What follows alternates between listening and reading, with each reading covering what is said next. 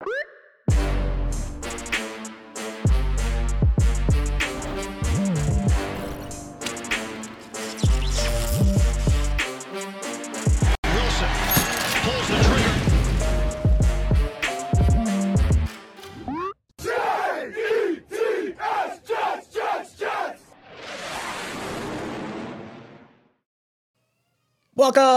to Talking Jets. My name's Ryan. I'll be your pilot tonight. I am joined alongside my co-pilots. I've got Green Bean to my this way and Matt O'Leary to my that way. Boys, how you doing tonight? Green Bean, I'm gonna kick it to you first. Matt, I'm gonna kick it to you first because Green Bean keeps forgetting to unmute himself. He's not unmuted. Oh no! this is the second time this has happened. Oh, Drop out, no. come back in. I don't know why that happens. It's a guest has muted themselves on my side. let me see if I can. Un- let me see if I can unmute you from here. Come on, you got to be able to unmute him. No, I don't think so. You muted guest is what I just said. Guest has muted themselves. All right, boom. I booted him. Oh, poor Bye, Green Bean. um, I'm do- I'm doing both good and sad at the same time because I'm going to miss Breece Hall and Alijah Vera-Tucker. Both are very important pieces to this Jets team. But I am also happy because Joe Douglas fleeced yet another poverty franchise. Yeah, it's it's it's brutal what has happened to the Jets in the last week. Like it feels like there's just eh, in the last week I feel like I've aged like years between the Elijah Moore stuff, the AVT stuff, the Breece Hall stuff, and the fact that we were just clicking on all cylinders. And then now it's like, what do we do? What happens? Where do we go from here? Oh, here we go. And he's lives. back. Green Bean, how you doing? I'm just Now you're screwing with us. Yeah, it's you, dude. It's not me. You mute me. Uh, you mute me when you could. Dude. You're awesome. awesome Does he know stuff. his voice is all screwy? No, it's still- Yeah, it's something to do with you, man. Like you fuck, you mute us when you start. Your, Oh And god, I'm what it is. sorry. bit? This is that's what I thought. Am I not back? No, you're back. You're here. You're back and better than You ever. can hear me. Good? I can hear you loud and clear. No more Megatron. Toon Bean is what they're saying. I love it. Ah, chat. Thank you so much for hanging out with us tonight. If you're just popping in, make sure you hit that like button. For every 25 likes we get on this video, we're going to pick one qualifier for our t shirt giveaway at the end of the stream. So make sure you hit that like button. If you're watching this after the fact and you want to get in on the t shirt giveaway, all you got to do is comment on the video after it's aired and comment down below, and you'll get entered into next week's t shirt giveaway. We've got a poll question in the chat. Right now, it looks like we got about 160 votes in. If you could pick one, who would you trade? Denzel Mims, Elijah Moore, Bryce Hall. It is like neck and neck. This is probably the closest vote I've ever seen for us. Matt, are you able to see the percentages on your side, or is it like you can't see it? Uh, yes, now I can. I clicked on it again. I can. Yeah. Wow. It's almost a dead tie. Yeah, that is incredible. Green Bean, how are you doing over there? I don't know. It's just all frustrating. But uh, yeah, I don't know. It's a close poll. Yeah, I'm in. I voted. I Well, I think I think it's going to be fascinating to see where this all shakes out. Uh, Buffalo Jet fan, our buddy, jumps in. Make sure you sub him up. Says, "Been a minute since I caught a show. Just a small thanks. Go Jets. Good talking to you, dude. Always love having you on. We got to get you on the panel sometime. We haven't really had a guest in a while. It's been uh, been a minute, but we got a lot to a lot of stuff to go over. Namely, first and foremost, Jets got a victory. We got a victory Tuesday again. Although I got to admit, it doesn't quite feel like a victory Tuesday because of everything else that's gone on. But Jets beat the Broncos 16 to 9 in a very, very stressful game. Um, I felt like this game shouldn't have been close, but that Denver defense is just so good. And we, we, we were talking at halftime on Green Bean's channel, and it was like we were without Breece Hall, without AVT, without Corey Davis. Elijah Moore did not make the trip. And the Jets still found a way to win.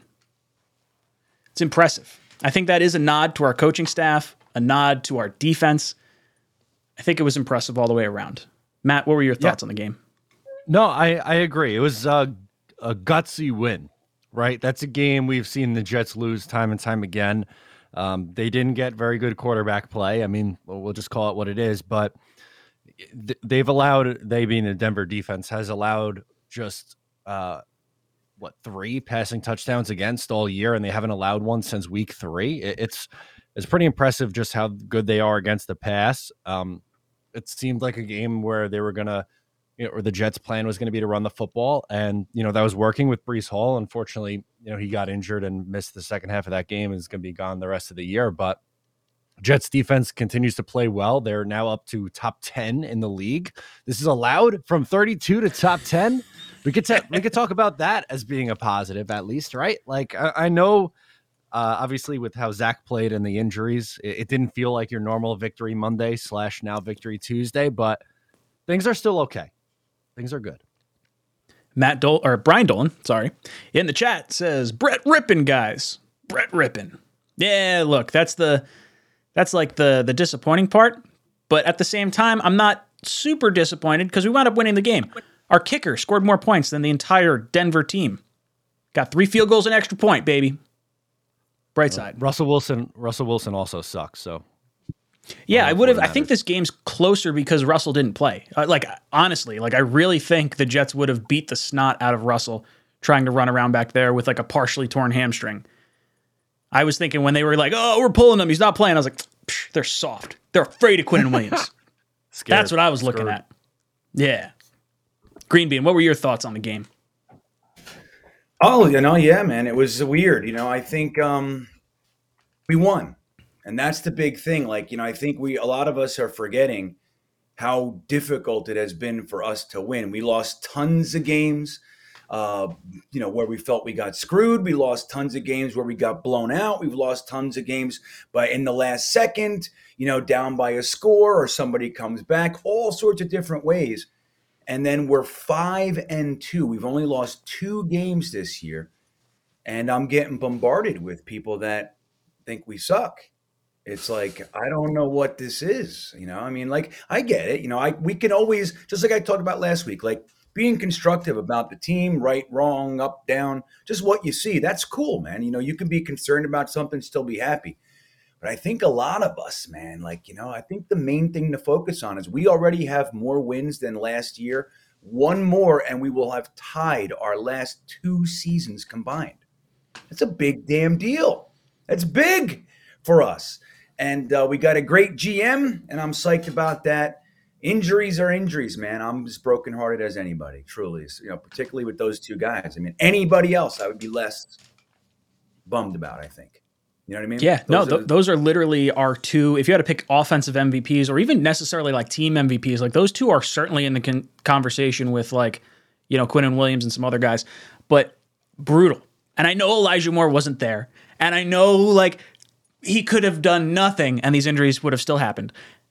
But I right. still like I'm thinking like, oh screw Elijah Moore. He get he put negative vibes on us. We were positive vibes all damn year, and now we got negative vibes, and then we lose our two best players. He's sitting at home with a fucking voodoo doll stabbing the knee, the elbow of, yeah, of friggin' AVT.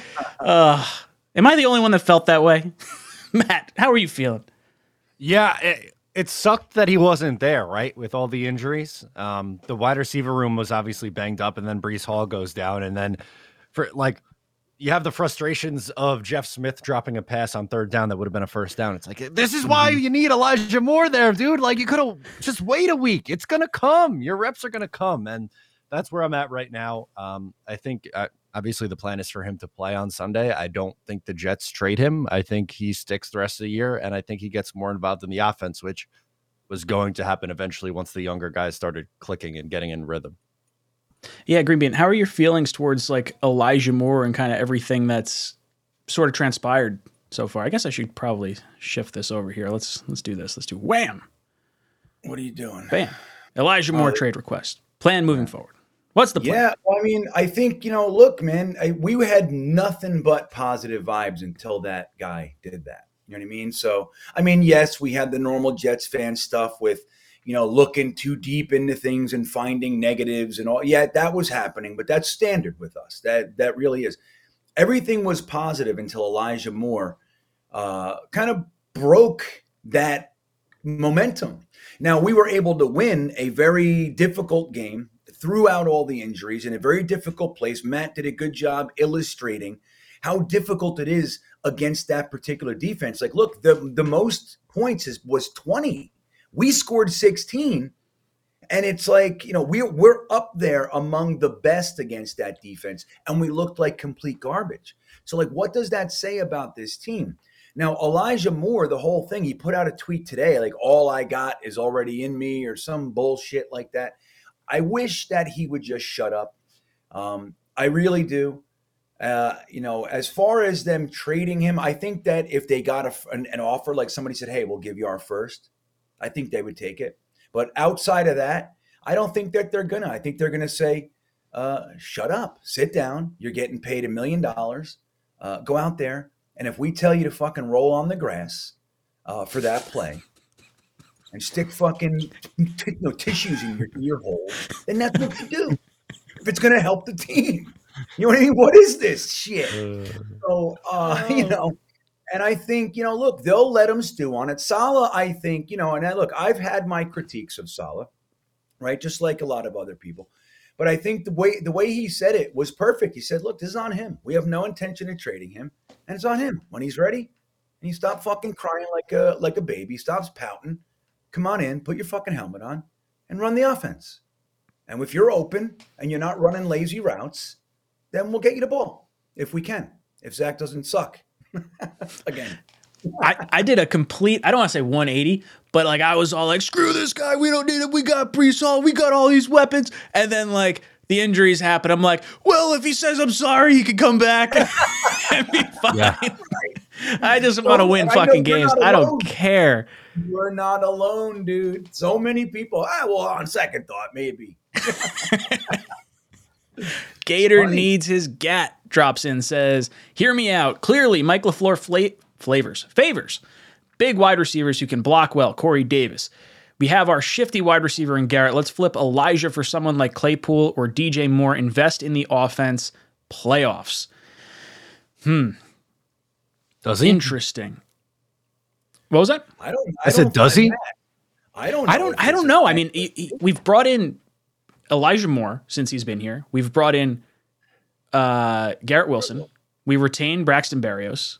Like it, Right. t- to me, it doesn't necessarily scream big wide receiver. Like they haven't used Denzel Mims at all. No, they I don't know if I hate agree with that. Denzel Mims. They hate Denzel Mims and his whole family. You know what I mean? Corey Davis is like the anomaly. Yeah, I don't. I don't agree with that at all. I think it's actually the exact opposite of that. They've done everything in their power to bring in the smaller, speedier guys like Elijah Moore, who they drafted when he was here. Uh, you mentioned they drafted Garrett Wilson. They retained, they paid Braxton Berrios, and they use him on a gadget play once a game. I, I think obviously they like those kind of players. Yeah, and I think you know it's just interesting. I think the comment could be applicable to the last couple of weeks where we've become a, a, a more of a ground and poundy kind of a team.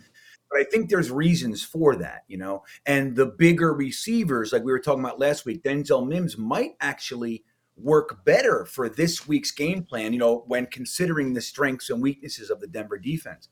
Um, so, you know, and Corey Davis has been exceptional with the run blocking. We know Denzel Mims had a had a, a good block on the on the Breece Hall touchdown and all that jazz. So the big receivers are definitely fitting in right at this moment, maybe a little bit more because of the way the offense has been rolling. But I think, like Matt, uh, I I agree. It's it's pretty much the opposite when you think of Lafleur and what he's trying to put in here. J Boy comes in says one more win and we're undefeated in October. This is the win I really want. Of all the wins that we could have had in October, this is the one I'm circling on my calendar. Here's Yeah, an me too. interesting one coming from uh, Garrett.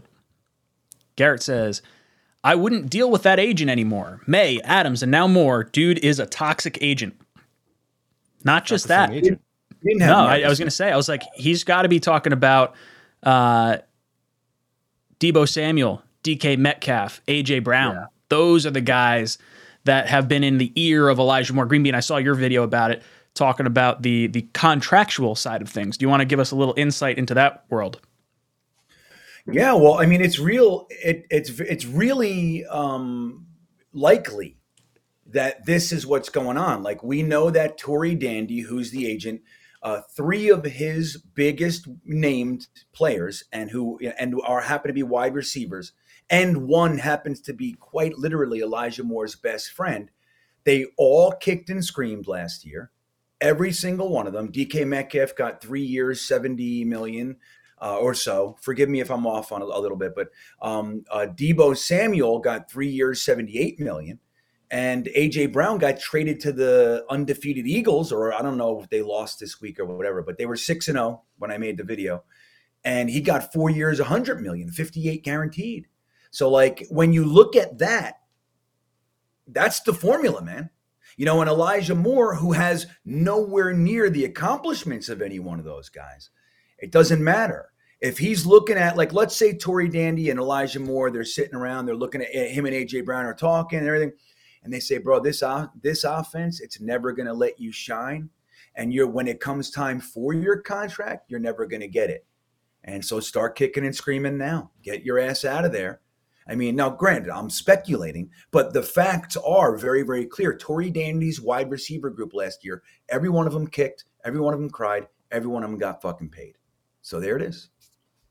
Yeah, I wonder if there's going to be any sort of uh, hesitancy to deal with that particular agent, or if just every wide receiver is going to sign there because now all of a sudden all these guys are getting paid. I mean, with DK Metcalf and AJ Brown, Elijah Moore played with both those guys at Ole Miss, so it's interesting right. to kind of like see that sort of dynamic going on. I don't know. Yeah. Super frustrating yeah. to see. Yeah. Uh, Kevin Ramos, this, thank you well, for joining the, the channel. Sorry. Much appreciated. Sorry, Green Bean, Go on now. I was just going to say, and on top of that, the Jets had a trade offer on the table for Deebo Samuel.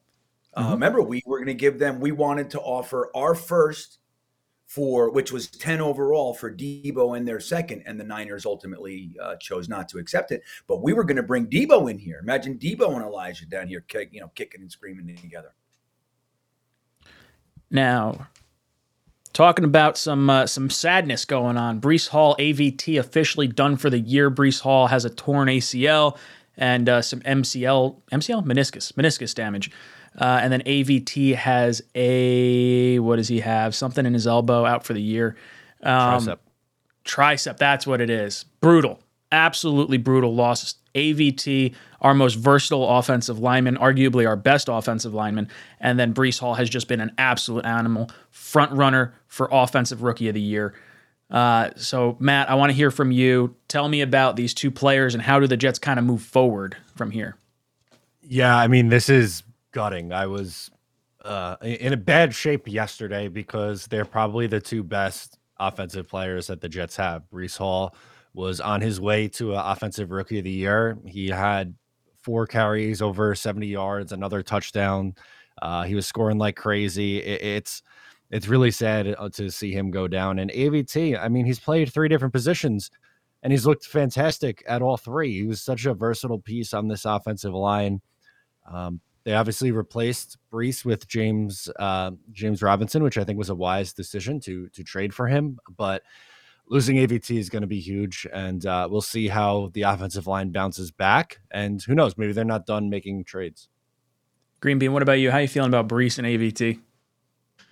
It's devastating. You know, I mean, it made Victory Monday feel like uh, we just lost. You know, we got kicked out of the super of the playoffs. Like that's what it felt like and it's unfortunate. And then you add, you know, to that Corey Davis and whatever he's dealing with, and then the JFM situation, you know, uh, and all that. It's just like, you know, now who we gonna, you know, like now we, you know, we have question marks at offensive line. You know, Zach didn't look good. It just it it amplified any potential negatives that we had. Uh, and it takes the wind out of your sails, man. Like AVT was all pro level this year, all pro. Uh, Breece Hall was, I mean, rookie of the year, but he might have been even, all, he might have made it up to All Pro or uh, you know at least Pro Bowl.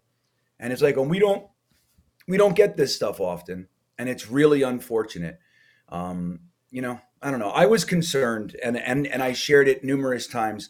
I was concerned that just bouncing AVT. I was like, just can we like we're we're pushing it, and uh, I don't know if that's why he got hurt, but I kind of I felt I felt it. I felt like we're pushing it.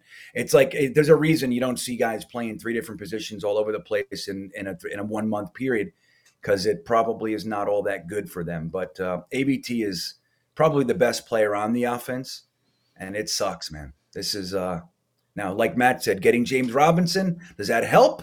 Yeah, and the day, the same day, that's like a nice solve for your burn. You know what I mean? You get burned, ah, and somebody comes over with a nice and cools. Okay, okay, I'm still burned. It still hurts, but that feels nice. Thank you. You know what I mean? Like that's how the James Robinson thing was. Uh, so yeah, man, it shows that we're still we're still we're still in this thing. We're still meaning to win.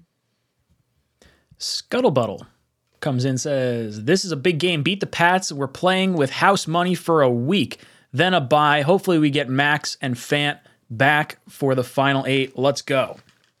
This is something. I- think there could be another trade coming down the pipeline, and I'll, I'll touch on it a little bit here. Is you kind of look and see how the rest of the league is doing and where the Jets are. If the Jets can pull off a victory this week, I don't know what the the percentage chance of us getting into the playoffs is. Right now, I think we're sitting at sixty one percent. Um, it's got to go up pretty drastically, being six and two, if that were to happen. I think you could see the Jets make another uh, move here before we're all said and done. But it's it's exciting. You know, we're playing with house money because I don't. No one's expecting a win against Buffalo. Like you're just at that point, it's like okay, let's just see what we can do against them, right? And then you go into the bye, and then you come out and you're versing the Patriots in Foxborough. So at least you have like this is this is an interesting month coming up. These next four weeks are going to be uh, kind of telling for where this team is because a lot of a lot of people have gotten a, a little bit of, or the Jets have gotten a little bit of shit for the quarterbacks they've versed. Which tell me you guys aren't ecstatic with how the Patriots handled Monday Night Football last night, Mm-hmm. and they had Mac Jones in. He throws an interception. They're like, all right, we're going to Zappe. I'm doing my call in show. I'm like, oh man, this guy's got two touchdowns real quick. Like this, tell me, like I'm just watching the chat go through. They're like, there's no way this guy's going to be the next Brady. And then the whole thing goes off the rails. and Justin Fields just absolutely tears him up. And for me now, I, I don't know. Like the Jets are legitimately one and a half point underdogs to that team. Like we're on a four game win streak. What kind of disrespect is that? It's insane. Absolutely Looney Tunes that the Jets are not favored in their own building after watching a team with two quarterbacks. You know what they say? When you have two quarterbacks, you have no quarterbacks. Ugh. Drives me nuts. Let me ask you this though. If we play Mac Jones, are we playing another backup quarterback? If we play Zap, Zappe, are we playing another backup quarterback? Is that going to be The answer is yes. Which one? to, to Yep. both which those. one counts? Which one makes it possible for Rich Cimini to write another fucking shitty Mm-hmm. article about the Jets' propensity of playing backup quarterbacks this year? Which one is it? Is it either? Whatever one it is, that's the way we got the freedom to just say the Jets are going to get another backup quarterback. Which one is it, man? Dude, Matt, how are you feeling about this Pats game?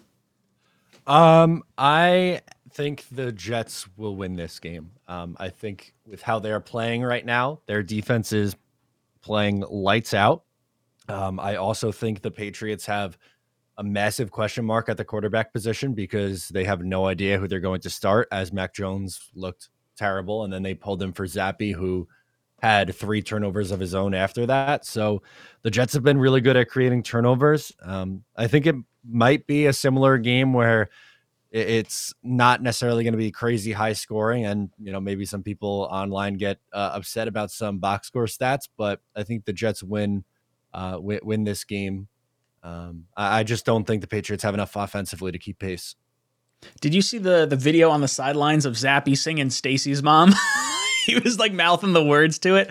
I saw that tweet go around. I was like, this is kind of funny. I mean, I would be doing the same thing, but you're a quarterback who's clearly losing your game right now. Like, pay the fuck attention. Uh, Sky C comes in says JD and Saleh love selfless, hardworking, totally committed players. Plus, Joe Douglas already got rid of all drama players on the roster. And if Elijah Moore keeps posturing and planting negative vibes, he'll be gone. For me, when I'm watching this whole thing and I'm looking at uh, Elijah Moore and him demanding a trade, I'm not going to trade him. Like, I, I don't care if we're offered, you know, they'd have to blow me away with an offer. Like a first round pick probably does it for me. But short of that, dude, sit your ass on the bench or come out and help the team, one or the other. Because if you start folding to guys who just demand touches and they want to trade, like it sets a bad precedent. And I think what's interesting for me is you're seeing the whole team kind of rally around him. Like Sauce and Mosley and Corey Davis go up to Elijah Moore and say, hey, cut the shit. Like, come on, team player, let's go, man up. Now, we're seeing like tweets and other things that are kind of throwing shade. Like Sauce had a tweet that was definitely throwing a little bit of shade at Elijah Moore. We've seen other players kind of a little trip, like, oh, team win. Now, it maybe that doesn't mean anything, but it's just it's interesting to see how this team is sticking together and how the dynamic's going to work with Elijah Moore in that locker room. Because I'd imagine his you know words and and and demanding a trade on a win streak rubbed a lot of guys the wrong way. Greenbean, I want to ask you this: what what happens with Elijah Moore, and is Joe Douglas like already done with this guy? No, I think the the one thing that we can say about Joe Douglas and feel pretty confident is that he doesn't get rattled, right? He does not he's not somebody that's going to respond emotionally to something, you know. It took him a year and a half to trade Jamal Adams after Jamal Adams uh, refused to talk to him for a week. He didn't talk to the coach and the GM and he took his socials down. It took Joe Douglas a, a year and a half to trade a perpetually crying and moaning Jamal Adams. He's not gonna he's not gonna be moved by that. He's all about the business decision. So again, I I think that if Joe Douglas does get a first round pick offer uh, that's higher than we spent on him, and you can use it on whatever your heart's desire is next year. Uh, you can get another Elijah Moore if you want, somebody that you think is actually telling the truth when they talk about being a team player and all that jazz. Outside of that, I, I agree with what you said, Ryan. I, I think that they're just going to say, dude, if you if you're going to keep crying, you just sit over there, sit in the corner. We're going to be over here doing this thing called work. Um, if you want to just ruin your whole career, then go ahead. We're going to let you sit there. Uh, and then they'll reevaluate it after the season. That all said, I think that he's going to come back. He's going to apologize, at least lip service. Um, I think that he will realize that the best that they're not going to succumb uh, maybe it waits until the trade deadline, November 1st, maybe in six days or seven days, whatever it is. Maybe uh, then he realizes, holy shit, I'm really not getting traded. And the only option I have is to play. So maybe he does that. But either way, I don't see Joe Douglas doing it unless it's a, a really sweet offer. We've kind of known that Elijah Moore has a little bit of a me personality. As like one, he's a wide receiver. I think that's just inherently part of the position. You think you can dominate anyone in front of you, and I think that's a good trait to have. But you know, back in college, we brought it up when we drafted him. He had the old piss game. It was the uh, he scored a touchdown, does the you know the the peeing dog in the end zone, pushes the extra point 15 yards back. They wind up missing the kick. They lose the game. Selfish right. play.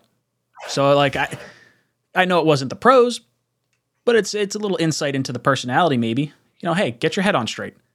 Matt, your thoughts on Joe Douglas and where his head might be at with Elijah Moore. Um, I, I think their their goal is to get him back on track and for him to stay. I don't anticipate um him being moved. Obviously, uh, not in season. They need him right now, but even in the off season, like I think they view him as someone that they need on this team and want on this team, and it's just a matter of getting him to buy back in. Which uh, I'm strangely confident that the Jets can do that with you know competent adults in the building and Joe Douglas and Robert Saleh. I think you know, I, I, think this is something that they could move on from in a in a positive way and get this thing back on track. So I don't really look at it as an issue going forward. I hope it's something that they can put in the past and just take it from from there. Uncle T comes in says DJ Reed was the best signing of the offseason. Completely agree. I don't know if there's another person that I would even compete with that. Um, Greg Reed comes in says, I hope Zach doesn't force the ball to Moore when we play the Pats. Give Moore and Brax or give Moore the Braxton end around. Yeah, right. Like, does Elijah Moore just want touches or does he want receptions? Like, does he want to be treated like Deebo Samuel? Throw that dude in the backfield, yeah. right? right. Take some linebacker thumps. That's right. This is what you wanted, kid. That's what they should do. Just hand him the ball. Go get in the backfield for the whole. You give him fucking 28 carries and he, he limps off the field with no teeth. You know what I mean? Oh man, it's like oh, I shouldn't have asked for that. It's like yeah, one of those plays where like the quarterback's mouthing off, and then the whole offensive line just doesn't block, and he gets whacked one time. It's like Right. You think you're going to start playing a little uh, smarter now? Oh, okay. That's Yeah. kind of what I want to see happen. I, look, I don't want to see happen because I don't want to see the guy get hurt. But Well, you know, of course not. You know, you know, of course not. Burn But his it's like, tongue no, on some hot tea or something would be all right. But it it's bullshit, dude. And it, like it really is. Like, look, every ex NFL pro player and even some players and obviously some Jets, everybody came out and said that had a mouthpiece said, mm-hmm. dude, complaining about yourself during a three game win streak, particularly for a losing organization, is a huge no no and very bad form. Nobody does this. Nobody supports it. Nobody agrees with it unless they're in that camp and are working on the plan, you know, stirring the cauldron. Unless they're doing that. Like everybody came out and was like, really? Like what could be so bad? And that's, you know, so it's, and that's the problem. It's like out of nowhere during the best streak we've had since 2015, but really in 12 years, because we got a young team of all of our own guys that we're like watching bloom, rookies of the week, all kinds of fun stuff. And then it's like, I want to trade. I'm not getting the ball. And it's like, oh my God. It's bad, man. What he did is really, really bad, in my opinion. Did you see the Elijah Moore jersey, the blacked out jersey, and they blacked out the middle so the E or the M and the E and Moore were the only great. things you could see? I was like, that's brilliant. Uh, oh, it's It's fantastic. Me. great. I couldn't believe how that worked. That was so beautiful. Hey, how's this mic? Is it is it good? Yeah, I think it Yes. good. Is it working? Is it better? Chat, if you like Green Beans Mike, hit that like button. For every 25 not likes we get on this video, Not, not the color or anything like that. It's just like like how do I sound? I'm not in the room. I, am I? Do I sound better or am I louder enough? Whatever. I what do you think you, sound fine. Hit the like It sounds button. okay every 25 likes we get, we're going to pick a qualifier for our t shirt giveaway at the end of the stream. Scuttlebutt says Pats are soft. The Bears ran over. Run, run, run.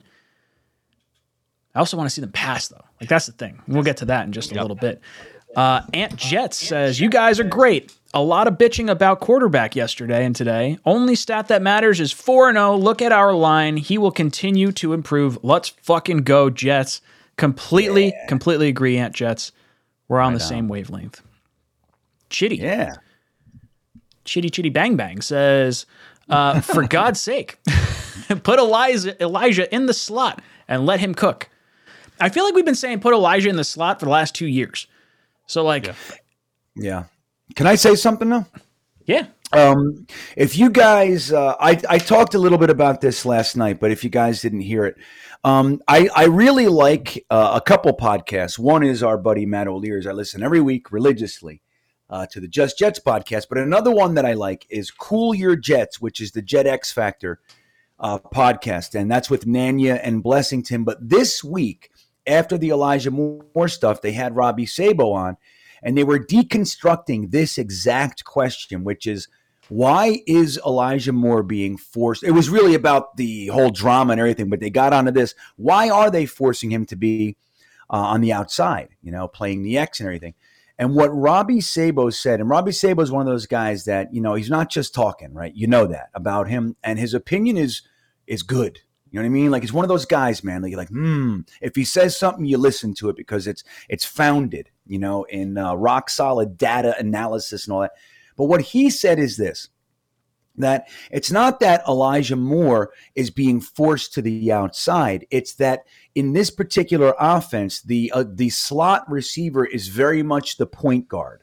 So there's a lot that that depends on the slot being uh, specific, like to the letter, to the T. They have to do everything perfectly because that's what clears up the tight ends, the uh, the deeper routes, all that sort of stuff. And the truth is, is that Garrett Wilson, even though he's a rookie, is playing that position better than Elijah Moore, and that Braxton Berrios is the best on the whole team at that. And he just happens to be the fourth, you know, fourth receiver, so they're not going to shoehorn him, in, you know, shoe, shoehorn him in. But that's what's going on. That's at least part of the story with why Elijah Moore is playing the X as opposed to uh, on the inside, which is what we're all saying. I mean, right? Just like you said, we've been saying it for the whole year. But that could be one of the things that Elijah Moore is just not playing it as well at least as far as Mike LaFleur and Robert Saleh and the rest of the guys view it. Now, again, I don't know if that's the deal, but that's what Robbie Sabo said. And I found that very interesting. It was a take that I didn't hear yet. You know what I mean? I was like, hmm, that's interesting if that's true. You know what I mean? Uh, NY Jets 24 says Zach Wilson is most affected quarterback when the Jets O line gives him max protection and he throws the ball down the field. Zach was successful in Cleveland and Pittsburgh. Uh, he wasn't successful in Cleveland because he did not play against Cleveland uh, and Pittsburgh game late fourth quarter. Uh, yeah, look, we just haven't needed to throw. That's kind of the the weird convenience slash issue that we're kind of running into right now, and why. And you know, we're we're gonna get into that in just a second. But uh, yeah, crazy stuff. Uh, Greg says one last thing: Does Jay Robinson play this Sunday? If so, limited snaps like Christian McCaffrey. Uh, so let's jump into that topic because I do have that queued up as well. Let's talk about the trade that was made, the New York Jets trade for James Robinson, running back from Jacksonville uh, for a conditional sixth round pick. It moves up to a fifth round pick if he gains 600 yards. And I don't know, I didn't see any clarification if it's 600 yards with us or if it's 600 yards on the season because I think he's sitting somewhere around 400 yards right now, so it's really only 200 yards. Um, But I would imagine it's 600 from Yeah. now. Like Yeah. that, that feels right. Um, and I, I like this move. I, I'll, I'll be honest, I did not think they were going to trade for a running back until after this week because I don't think James Robinson. I mean, maybe he plays and has some limited snaps. That that's kind of like the the hang up that I'm on right now. Maybe he has certain packages that he's in for, but they're not going to rely on him just five days, six days after a trade. So in my mind, I'm thinking Kareem Hunt might be the, the target that we were going to go for because if the Jets win this game against the Pats, the increase in uh, playoff percentage is higher. Not to mention the Browns and the Bengals are playing this weekend. So the Browns, if they lose to the Bengals, might have been more willing to trade Kareem Hunt this week. Um, so I think he's probably a trade target, maybe for Buffalo or something like that after this after this week. Uh, so I was a little surprised that they did it now. But I'll be honest, before the draft, I wanted Michael Carter to be running back one. And I wanted us to take a running back in the the third, right? Not the third, but like the fourth, fifth round. Somewhere, you know, later in the draft where you could strike gold, have a little bit of value. So in a sense, I'm kind of getting what I wanted prior to the draft, you know, in a weird roundabout way. But then James Robinson, he's way more potent than anyone you'd get in the third or fourth round of the draft. And it, what's interesting is he's only 24 years old. He's going into the final year. He's in the final year of his deal. So he's going to cost us about $500,000 this year. He's a restricted free agent at the end of the season because he tore his ACL against us last year. So he doesn't have a full three accrued years in the NFL to allow him to get to unrestricted free agency, which means the Jets are going to have the opportunity to either let him walk, sign him for either the first, second, or original round tender. The original round tender is only $2.6 million. So the Jets can bring him back, essentially have him on a two year or a one and a half year, $3 million deal. Really not too shabby when you consider Breece is coming off an ACL. So maybe at the beginning of next year, you're talking your first three running backs are Breece, Carter, and Robinson. That's a scary backfield right there. Uh, you know, across the board. So I, I really like this move. I think it was really smart by Joe Douglas. I think even more than the player himself, it sends a message to the rest of the team because that was what seven hours, not even seven hours later. After we learned the official news that Breece Hall was out with an ACL, he sends a message to the locker room say, "Uh, uh-uh, uh, we are not done. We're coming out swinging. We're getting a guy that's got some really high upside. He's recovering from an Achilles, so he's not even 100% yet. Like, I mean, yes, he's back on the field, but this guy's pretty productive. He's had like 4.5 yards per carry, like his entire career, up until the last three games when they switched over to Travis Etienne. So, Matt, I want to hear your thoughts. What are you thinking about the James Robinson trade? What are you thinking about our backfield in general? I love it. I think this is a home run trade from Joe Douglas, trading a sixth that could turn into a fifth, um, which I think it eventually will. Um, obviously, against the Giants, they didn't use him at all. He was on the field for 12 snaps, had zero rushes or zero receptions, but early on in the year was insanely productive. He had four touchdowns, three rushing, one receiving in the first four weeks of the year. And like, this is a guy who, as an undrafted rookie, had over a thousand yards and seven touchdowns. Urban Meyer tried not to use him at all last year. He still had uh, 767 rushing yards and eight rushing touchdowns. He's extremely productive. Um, I think he'll pair nicely with Michael Carter. He's um, someone who has good vision, and he's a bigger guy at 219 pounds. He's only five nine, but you know uh, Carter's around the same height, but a little bit leaner and more shiftier. Where Robinson could be a bruiser, and he's really good down by the goal line too. So just a huge win for Joe Douglas. I think w- the way I gauge trades too is like how does the other team's fan base feel? And the fact that we are like hearing Jaguar fans like, I can't believe we only got a sixth for this guy. Like that's ridiculous. My buddy texted me, he's a Jaguar fan. Lost his mind. he was lost in the sauce, just absolutely going off about how we got such a steal for a six round pick. I love hearing that kind of stuff. Trader Joe strikes again. Green Bean, your thoughts on the Jets' backfield and James Robinson? Yeah, well, you know, Matt said a lot of uh, the ammo that I have for my point, uh, but and and which is fantastic. But I think you know, Sorry. and then what you said. No, no, no. I, I'm uh, I'm appreciative. I don't I didn't want I didn't want to have to say it, Matt. So thank you very very much. Uh, but uh, yeah, I mean, I think it's the fact that Joe Douglas didn't even wait a day um, shows me a, it sends a very important message to the team, but to me as well. And I know the Jets are concerned about my feelings, which is nice. It made me feel as though they are aware that this is legit. Like, so yes, okay, so eh, backup quarterback, this, this team is not as good as it used to be. That, that team, okay, now they're not who we thought they were. Who gives a shit? We have five wins in the first seven games. We can compete. The back end of our schedule still does have the Jaguars and the uh, and the Lions and and on and on and on. So we can literally do something. Michael Carter has always worked in tandem with another running back his entire career, all the way back to high school. He's never been the bell cow. Joe Douglas acknowledged that, knows that, and told the team, don't worry. Of course, we're upset we lost our young superstar, but I'm going to go get another 24 year old kid who, for whatever reason, this team just very similar to like Mims. It's like eh, his talent didn't go anywhere. Urban Meyer's just weird and brought in Travis Etienne and didn't like him and benched him and all kinds of stupid, weird stuff. The kid's a stud and he's good in the passing game. He had what, 40 receptions or something along those lines for 300 and change. So I think it's a great move. And I think, you know, I think that we'll probably see him this week. I know what you were saying, Ryan, uh, but I think the fact that we signed him so quickly gives us the opportunity to at least maybe create a package where he can come in. Maybe it's five plays, maybe it's 12 plays, whatever it might be. I think that it would be a benefit to have him out there. And even if it's just as a decoy, you know what I mean? Like, oh, here he comes, they're going to run him, and you don't. That kind of a thing. Um, I think it's a slam dunk, man. It's not Breece, but it's not bad. And I'll, I'll give credit to Matt O'Leary. He said it, what, a couple hours before it, or maybe the day before? He said, I think Five the Jets should, should five hours. Matt O'Leary put out a tweet. It's it's official. It's real. He said the Jets should go and sign uh, someone like James Robinson. So there you go. I'm a little disappointed in you, Green Bean. I was expecting the the uh, the comp pick formula because the Jets gave up a sixth, possibly a fifth round pick. This guy winds up getting signed away from us at some point. The Jets could get a comp pick back. There's a real good shot the Comp Jets are going to have to re-sign some players like a Quinnen Williams, where you're going to eat up some of your cap space, and maybe you're No, not dude, bringing in the free agents.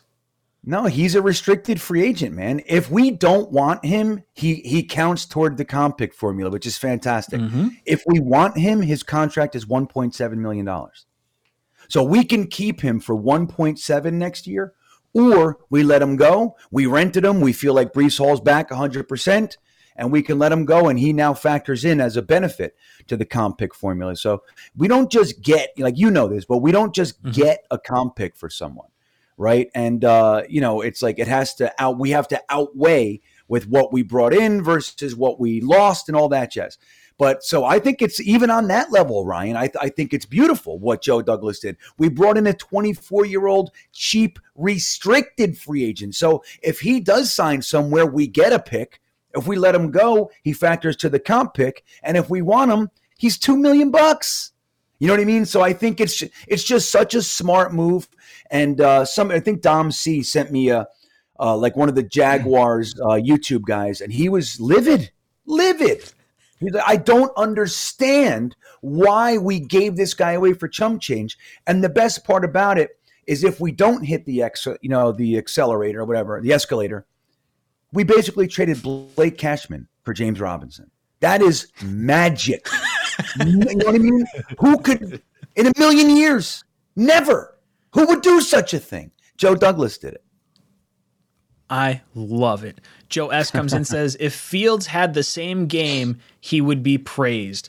Uh, talking about Zach Wilson, I don't know if I'd call that, but uh, I'd like to see Zach's stats at least match what Fields did yesterday. Uh, it'd be nice to see. Chitty says Garrett should be on the outside, period. He's a jump ball savant. Let's not overcomplicate this. Yeah, when I'm looking at like the skill set of our wide receivers, I'm thinking Corey Davis has to be on the outside. Garrett Wilson jumps out the gym, should be on the outside. Elijah Moore and Berrios should be working the slot. Like just from a, a pure eyeball test, that's where it, it, it fits in for me. And like Mims is the same way. Mims should be on the outside. Like the fact that he doesn't know the slot and that's why he wasn't playing last year is absolutely bananas to me. But I I don't think we should overcomplicate things. Simplify stuff. Make it easier. We got young guys. Go up and play some ball. Matt, you think we're overcomplicating it and Garrett should be on the outside? Yes, frankly, yeah, I, I do. I agree with this take. Um, I, I think, and for that reason, Elijah Moore should not be the one who's running a, million go routes. Like 33% of his routes have been go route. That's insane. He's a five nine shifty receiver. Get him the ball in space, let him turn upfield and go to work. Like the touchdown he had against the Dolphins last year. That's perfect. He turned a little 10 yard slant into a long touchdown. It's I don't know. I, I don't think he's being utilized properly, and uh, I'm not justifying what he did. I think he handled it uh, insanely wrong. I think it was awful how he handled it, but uh, I do think once he's back, that the Jets can use him better, and I hope that they do. Greenby, what about you? How you feeling about Garrett being on the outside instead of on the inside? Well, I think it makes a ton of sense, man. I mean, like like we we all have the same feelings, in my opinion, and we all look at it, and it's not working. Like that's the that's the big thing for me. Like you know, like we complain about this or that, and if if it's not working, then our complaints are valid. But if it's working, then I find it very difficult to complain about things. Like, all right, well, that's not the way I would do it, but it's working. You know what I mean? So whatever. But we are seeing um, a lack of potency uh, with the wide receiver group, and, you know, and I know it because I I got sucked in and I got two damn Jets on my fantasy team, and I'm a complete loser because of it. Uh, they've done nothing. I think I got a collective six points in fucking four weeks with these guys. So, um, you know, but yeah, man, I think like again, Robbie Sabo's point that I just made, that I just brought up, holds weight with me. Like it makes sense, and if that's what's really going on behind the scenes, and they're like, dude, he's just not doing what we need him to do in there. When we put him in there, yes, he gets a you know a nice catch every now and then, but he's but he's screwing up the rest of the offense. Then I understand it, but I think simplicity, like you just said, Ryan. I think we might be overcomplicating it. It's like LaFleur, you know, um, on third and one, he has an empty backfield and he runs, you know, a deep, se- you know, seven step drop with, you know, fifteen yard plus routes. It's like, why are we doing that? We're talking about getting three feet, you know, three feet, dude. So I think we are in danger of overcomplicating it. I think it would make a ton of sense to have Corey Davis, Garrett Wilson on the outside, Elijah Moore on the inside, a couple bruising tight ends, and a running back. Let's let's just go there and and run an offense and beat people up. Teddy Craney comes in says Zach's coming out game incoming 300 yards, three touchdowns, 14 to 30 New York Jets. I said it since last week. I want Zach and the offense to just go off, and I want them to be in victory formation. Patriots have no timeouts, two minutes left in the game, and them to throw a fucking Hail Mary and just rub some some salt on the wound. I oh, I just want to like bury them in it. I do not want to stop. Like I will score every point I could possibly score against this team. Fuck the goddamn Patriots. Yeah. It sounds like the of you guys intro. going? Are you guys going? Either one of you? I will be I will be at that game. I so we're taking Yeah. a shuttle. We got a uh we got a a bus, not a bus, but yeah, I guess a bus, a shuttle van bus kind of thing uh for work and we got tickets through one of the distributors that we purchased liquor through and beer through and uh they're like, "Oh, hey, you're going to be in lot like F12, which is where we're like planning to go to a tailgate. But since we're taking a bus slash shuttle, they're telling me I got to go to lot L. So like, I don't know exactly where I'll be. I was talking to Blewett. Blewett's going to be there, so I got to link up with him. I've missed him like every game that I've gone to, and he's given me so much shit. I just have to I have to make sure I stop by and see him. Yeah. Uh, Brian, glad you're going, man. That makes me. I'm Ah. excited for you. I mean, I hope that you're not a bad luck charm. Have Have you been to a win yet, Ryan? not in the last two years. I mean, I've been to plenty of wins, but like the last Yeah, two yeah. years, the home openers, we've just lost, and it's just Yeah, it sucks. Uh, It's also Not tough games fault. too. You're going against the Patriots, Bill Belichick. You know, Zach's trying to play hero ball. This year, it's like the Ravens with Lamar, and I, the Jets played well enough to win that game, but we didn't get to see Zach. It was like you know Flacco and Mm, yeah. and the and the crew. So I don't know. Well, yeah, I hope you get to see a victory. Yeah, the last two years, wins have been tough to come by. So I mean, we got six out of a whole two years. So Oh uh, yeah. I'm excited for all you guys. I hope the place is packed, loud. I, I really, I want to see it, man. I'm excited Dude, for everybody. Going. I think it's gonna be rocking. Brian comes in, Yeah. says seven weeks in their second season. How do you guys feel about our coaching staff now? I like it. I'll be honest. Special teams, Brant Boyer. I oh mean, this is his third regime now. Great special teams coach. 100% he's been awesome. Ulbrich, now that he's got talent on that side of the field, this defense has been lights out. I do want to see him formulate game plans against some maybe upper echelon type players. Like we, we saw it against Aaron Rodgers, but I, I don't know how confident I feel that Aaron Rodgers is currently a a good quarterback. I have him on one of my fantasy teams, and I've like resulted to benching him and playing Kirk Cousins. Like, like if you had told me that before this, oh, I'm like livid at that. But I'd like to see him kind of. I want to see what he can do against the Bills. That's kind of like the like for me after seeing what the Patriots went through yesterday. I think the Bills game is almost a litmus test for me. Like, like where is this team based on like the quarterbacks we've played, the where I think the defense is, and we're still like a little hamstrung. Like you're you're, you're saying, okay, we're going to be without Elijah Moore or not Elijah Moore. We're going to be without Alijah Vera-Tucker. You're going to be without uh, Breece Hall. You're going to be without likely Corey Davis at that point. I think he comes back after the bye. Um, so it gives me some hope. Like if the Jets can hang with the Bills and you're missing those three guys, that's going to be a big confidence booster, even if like you know we wind up on the losing end of that. Um, Greenbean, how are you feeling about this coaching staff right now? Dude, I've been saying it the whole time. I'm a huge Ulbrich fan. I never questioned anything he's ever done. hey, did you guys know? Isn't it interesting that you know Quinnen Williams the last couple weeks was playing 75 percent and up, and he was dominating. Do you know what he played this week? It was like sixty percent, I think, is what it was. Sixty-one. Sixty-two percent. Yeah, yeah, uh-huh. right. And it's like I don't know. So that kind of stuff still rubs me. Like there's a lot. There's a lot there, but I have to give credit where credit is due, man. I mean, these guys have this young team believing. They have them playing 60 minutes of football. And the weirdest, anomalous thing of all is we are a fourth quarter team. We did it again in Denver, man. Mhm. That is the trait of a veteran team. That's Tom Brady. That's Ben Roethlisberger. That's those guys. You know, uh, Drew Brees. Like all the stuff that happens during the game. When the fourth quarter starts, they know, okay, all jokes, stop it. We're going to go win now. And that's what they do. And we have a young team, and we're doing that. Even Zach, he has a sloppy, crazy game. He settles down in the fourth, and he does just enough. In Pittsburgh, he was great. In Denver, he wasn't great, but he did enough. And again, no turnovers. And it's like the whole team seems to settle down and get laser focused in the fourth quarter. And that is the coaches, man. Like you have to give it to them. And the defense has been playing just angry, fast, aggressive, and um and I look again. I I have to credit you know I'll I'll credit the coordinators. I I really like a lot of our positional coaches, but then I got to credit Saleh, who I, who I've been critical of. You know, so I think that whatever he's doing, they're buying in. So I'm in. You know what I mean? I want to point out Aaron uh, Gertis said snap count was down because of the altitude. That's that's interesting. I think that's probably uh, probably true. I think guys were probably a little bit more gassed because of that. Uh, RJ McPot comes in says no recency bias. Better uni all white Darnold debut with the white face mask or our stealth black this Sunday. I'm not gonna lie. We were talking about this. I think it was before the stream. Everything's blending together, so I don't really remember.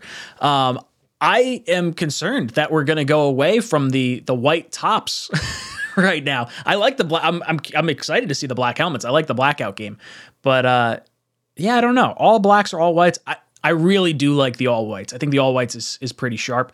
Uh, Matt, what are you thinking about the all blacks? Uh, I love it. It's black for Bill Belichick and the New England Patriots funeral. So I think it's Like his soul. yes, let's go. Oh man, got me even more fired up. Green Bean, what are you feeling about this uh, this upcoming uniform choice? I'm feeling better because of what O'Leary just said. That's what I I'm feeling. I'm feeling that is perfect. But I look, I, I hate to piss on our cornflakes, but like I said before, I'm freaked out. I'm freaked out that we're not going to wear the white jersey. I'll be honest. I get it. It was pre planned. I, I really was looking forward to the all blacks with the black helmet. I love the look. I really, but I'm freaked out, man. I'm a superstitious guy, and I would just like to see them black pants, white jersey, black helmet. That's I hope that they that they succumb to that superstition. Say, you know, I can't do it. White jerseys, because I'd hate to I'd hate to see us lose because of the damn jersey color. Chat, I want you to hit the like button if you are like the three of us and haven't changed your underwear for the last four weeks because we are superstitious. We're not doing it. We're going to keep it until we lose. 100%. Daniel Faust comes in, says Joe will add to the line as well. Uh, we can touch on that in a little bit. I do think that is a possibility. I'm curious to see where you guys think we might end up with this. Um, real quick before I get to pump up the champ, uh, Travis Preham comes in the member super chat says we can win these next two games. I like it. Confidence. Yeah. Pump Up the Champ says, I love hell how yeah. we stole James Robinson from teams like the Bills, Chiefs, and Rams. I bet Bills fans are livid because they could have easily made this move to bolster their roster. Yeah, I think there's going to be a lot of fans. I, I nothing warmed my heart more than watching the Bills fans. It was the I, it was their draft stream. I think it was Bills not Bills Mafia. What was it called? Bills uh, Fanatics. That's that live stream when we took Breece Hall they lost their fucking minds. and it was amazing. And he's ours for the next at least three years. He's going to be a lifetime Jet. And the Bills are going to have to go against him every friggin' like year, twice a year. And they're going to have to see just how good he could have been on their teams. Uh, it makes me happy. Green Bean, you think they're uh, some some of the higher echelon? I shouldn't say higher. The equal tier teams to us are upset by not getting James Robinson. Yeah, you know what? I think that's really great. I haven't even thought of that. Not even for a split second that I think not only is it beneficial for us, but it also is beneficial because we stole a guy uh, that could have helped those teams. Now, they might still trade for Kareem Hunt or or whoever else, right? And that might work, but it's probably going to be more expensive too. Like I think James Robinson is a slam dunk, man. Like it's not just like, ah, okay, he's good because we got him for cheap. No, we got a stud, in my opinion for cheap. You know, so I think, uh, yeah, that's a really great chance. Pump, our great uh, point. Pump. Money comes in and says, I know we're not done evaluating Zach, but gut feeling is he the guy. If everything falls apart, can he win us the game? So this is going to be interesting. Uh, I do want to mention Joe Essett's comment real quick. He says, Jets get better as the year goes on. Zach, too. So that kind of chimes in with Money's comment.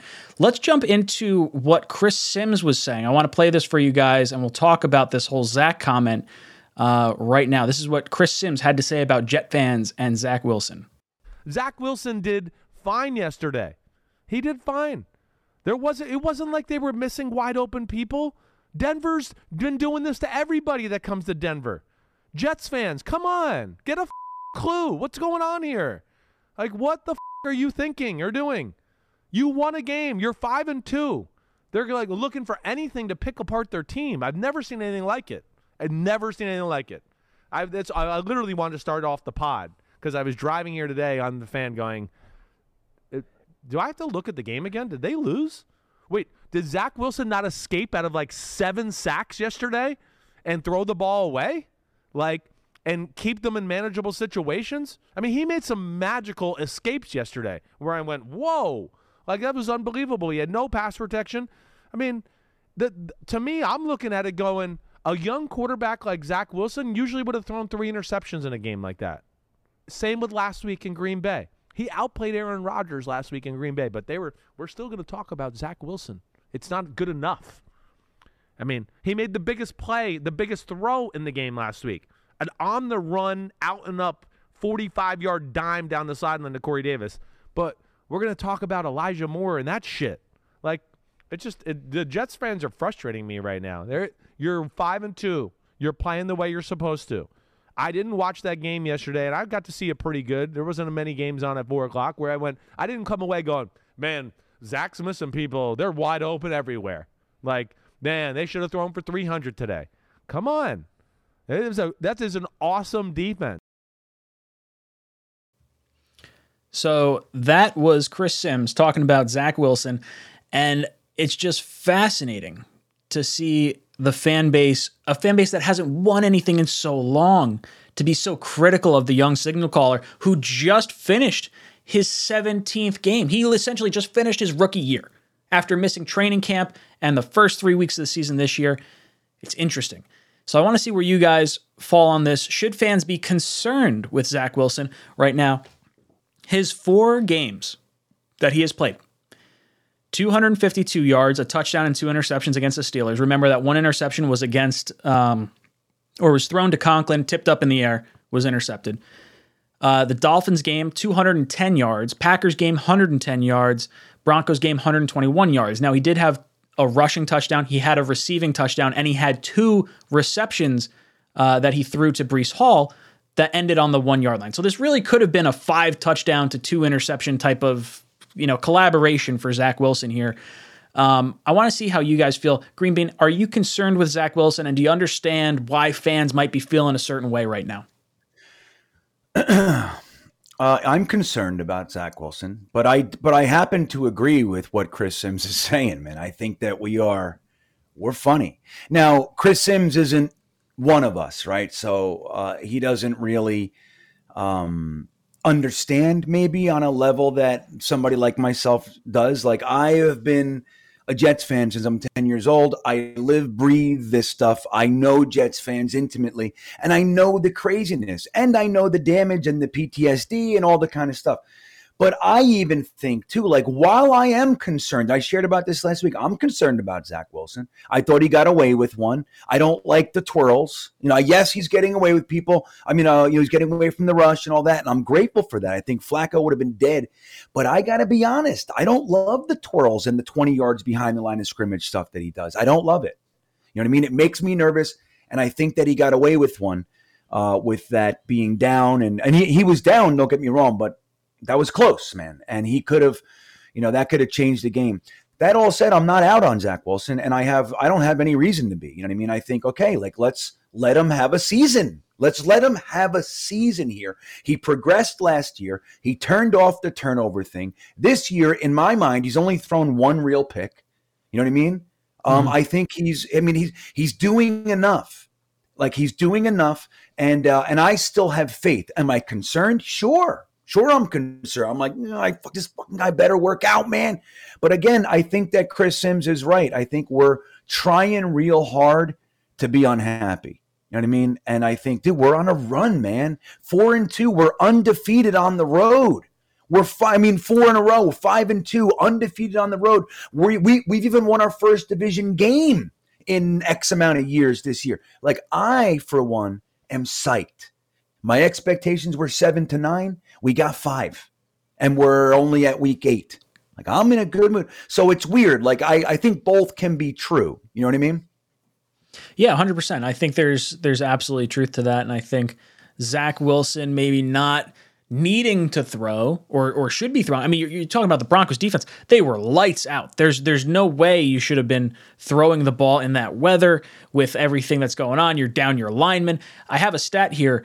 Uh, time to throw. So from snap to release of ball, Zach Wilson is averaging 4.37 seconds. That is a lot of time, and part of that it, it it's not necessarily the the offensive line. I mean, it, part of it is, you know, he's holding on to the ball a little too long, but he's creating time, allowing his wide receivers the ability to get open.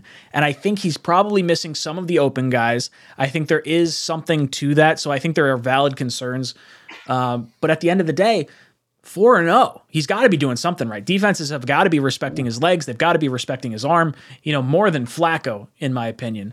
Uh, so it's just interesting to see. Matt, I want your thoughts. Are you concerned with Zach Wilson or do you understand why fans are concerned?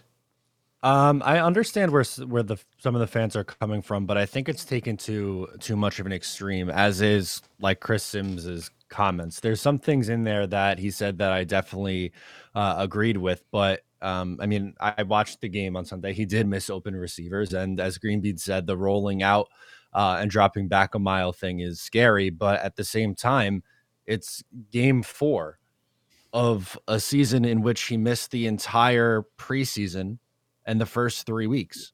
I want to see him play, and my stance on this has been the same. I want to see him play the 14 games, and I think we'll have a better idea of the full evaluation. Through four games, you've had a two pretty good games. Uh, the Pittsburgh game was started off a little rocky, and then he came back with arguably his best quarter of football that he's played as a Jet, leading a comeback win in the fourth quarter on the road in Pittsburgh against Miami. He was good. I, I would say he was good against Miami. He only threw 210 yards, but he was averaging 10 yards per attempt because they barely threw the ball, but he was effective. And as Ryan, I think it was that mentioned that two balls went down at the one yard line against Green Bay. Rocky this past week against Denver, bad. One of his worst games as a Jet. But as we've all talked about, only one quarterback has played well against Denver this year, and it was Geno Smith all the way back in week one. They haven't And allowed he a had less than 200 yards. Yeah, he had 195 yards.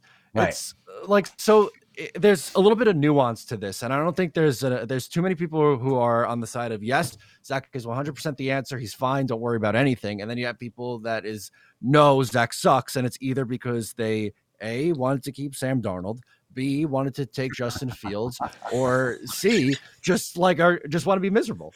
So Right. it's I don't know. It's it's frustrating. Why can't we just enjoy the win streak right now and say, hey, I hope that Zach Wilson figures it out down the stretch. It's 17 games into his career.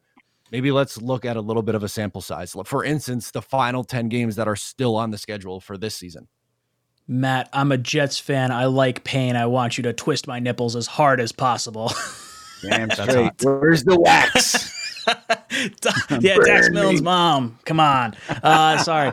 Uh, Dom C drops in says the only problem with Garrett Wilson on the outside, his Achilles heel is press man. He doesn't release efficiently enough. Being inside or in motion helps him immensely. Elijah is better with the release first press. That is huge, Dom C. Thank you for that insight. So Garrett Wilson has a tough time getting off the press man coverage on the outside, where in the slot you kind of have a little bit more space to sort of work with. So hmm. I think it's worth trying Garrett Wilson on the outside because I've seen plenty of opportunities where cornerbacks are playing five yards off, and Garrett Wilson is skilled enough to be able to create some moves or make some moves, create some space, and really cause some damage. Like this guy's a jump ball receiver. Guy can jump out of the gym. Green Bean, you agree with Dom C here, or how you feeling? Well, I think this comment uh, kind of dovetails with what I was talking about before with Robby Sabo's assessment uh, with it. Like, there's more to this stuff, you know. Um, now, I think again we're in danger of overcomplicating it. Like, I'm pretty confident that Garrett Wilson will do just fine on the outside. He's he's got the jump skills, he's got the high point ability, he's got great hands, and his feet are wonderful. You know what I mean? Like, sure, he might get jammed up sometimes, but I think he would be effective out there, especially when Elijah Moore is shredding people on the inside. I think Elijah Moore is is lethal in there. Now, if he's not doing this or that or the other thing properly, and that means he can't play there, I think that's unfortunate. It's just it's very similar to what we said about the Jets not being able to use a six foot three, you know, four three eight speed wide receiver. It's like I, I don't know. I feel like we're thinking too much. Like the guy, he's played football his whole life. He's excellent at it. Figure out a way to use a six foot three guy. Figure out a way to get the five foot nine guy in the middle of the field. You know what I mean? Like he's gonna he's gonna surgically chop up that defense. Like there's got to be a way to do this. And I think that we're kind of I, I find this staff, and this is one of my overall gripes. I find them to be a little rigid in their thinking. Now, that all said, it's it seems like it's working. It's like it's paying off right now, and maybe we have to be more patient with some other things to pay off. But I think that the comment Dom makes is interesting, and um, but I think like again, I think Garrett Wilson would probably be pretty good out there. Matt, your thoughts on Dom C's comment right here and Garrett Wilson not necessarily being able to beat press man coverage? Mm, I don't know if I buy that. Um, I, I guess I see where he's where he's coming from, but I don't think that's enough for me to say that um, he needs to be in the slot to mitigate those issues. Great thought process. Brian Bogan drops in and says, I want to see Clemens play at running back. You know, fun inside fact. I didn't tell anyone this. I got some inside knowledge. Michael Clemens was the one who called Jacksonville and said, You're giving us a fucking running back right now for a six round pick. Nice. I love it. 1189 Paris says, Black jerseys, white pants to see how it looks. Ugh. I don't know. Like uh, the whole like uniform thing with like the different colors and it just it throws me off. I don't know how I would feel with black tops, white pants. Like that feels like too much black up top. That's just my thinking though. Kevlar drops in says, I'll be at the Bills game. I haven't been to a game when the Jets lost. Something to think about. Kevlar, you need to get season tickets ASAP. right now. You should be going to away games. I want a perfect season, my friend. This is bullshit. I'm upset that you're not at every game. Uh, taps any button. Taps any button says, I'm one of the fans. Zach has been horrible. No excuse. Hmm. So is there a discussion to be had? Like let, let's let's take this to the extreme. Like let's say Zach Wilson has a bad rest of the season. Like like no 300 yard game. He has, you know, at most 200 yards. He has like 50 50 touchdowns to interceptions. Because right now, from a throwing perspective, he's a 0.5. He's got the one throwing touchdown and he's got the two interceptions to his credit. Um, what do the Jets do? Like, are you pulling the plug on Zach Wilson? Do you bring in some competition? Is there someone you kind of have your eye on? I, I think the Jets have a really good shot at making the playoffs, so that puts them out of reach of quarterbacks, which thank God. I, will be honest, I don't want to go through another rookie quarterback again. Um, Green Bean, I want to hear your thoughts on like what is the worst case scenario that happens with the Jets?